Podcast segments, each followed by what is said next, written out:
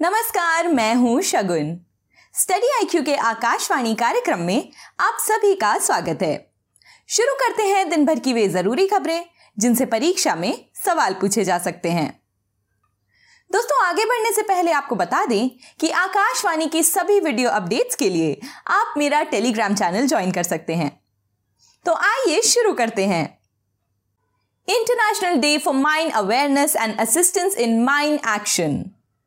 हर साल 4 अप्रैल को international day for mine awareness and assistance in mine action मनाया जाता है।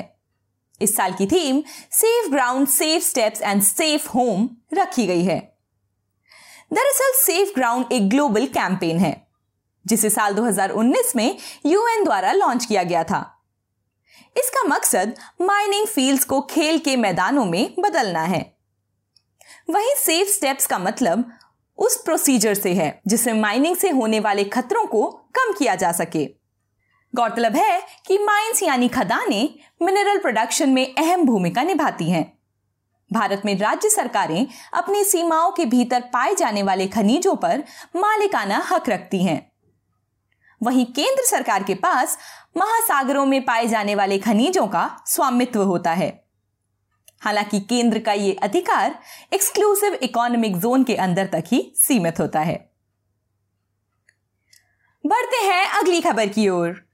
सीबीआई बीते एक अप्रैल को सीबीआई यानी सेंट्रल ब्यूरो ऑफ़ इन्वेस्टिगेशन का स्थापना दिवस मनाया गया था।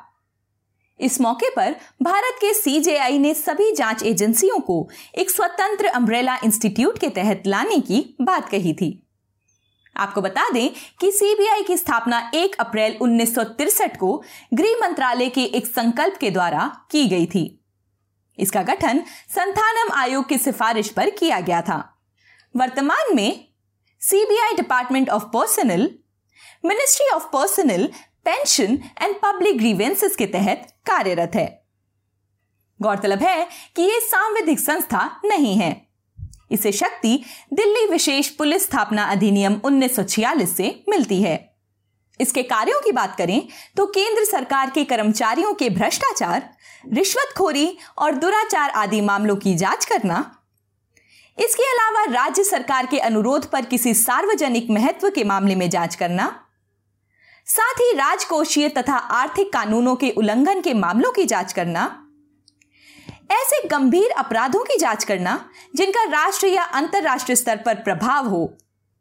इसके अलावा सीबीआई भ्रष्टाचार निरोधक एजेंसियों तथा विभिन्न राज्य पुलिस वालों के बीच समन्वय स्थापित करने का भी काम करती है। सीबीआई भारत में इंटरपोल की नेशनल सेंट्रल ब्यूरो के रूप में भी कार्य करता है। आइए जानते हैं अगली खबर।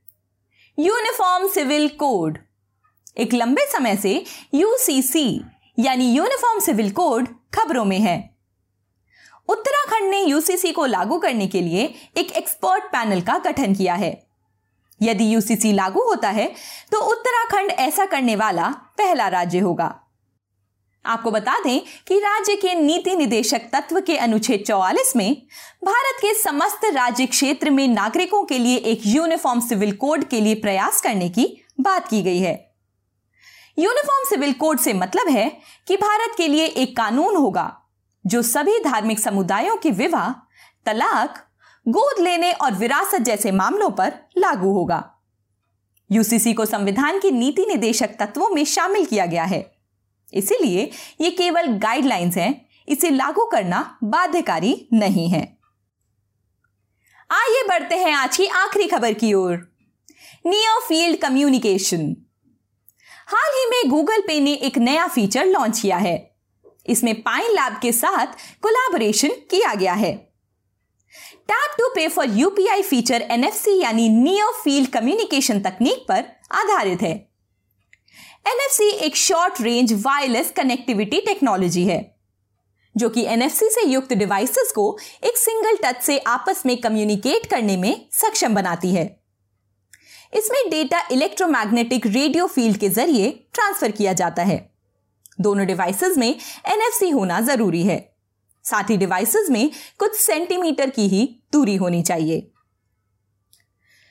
तो दोस्तों, ये थी हमारी आज की कुछ विशेष खबरें। मिलती हूँ कल आपसे इसी समय। नमस्कार।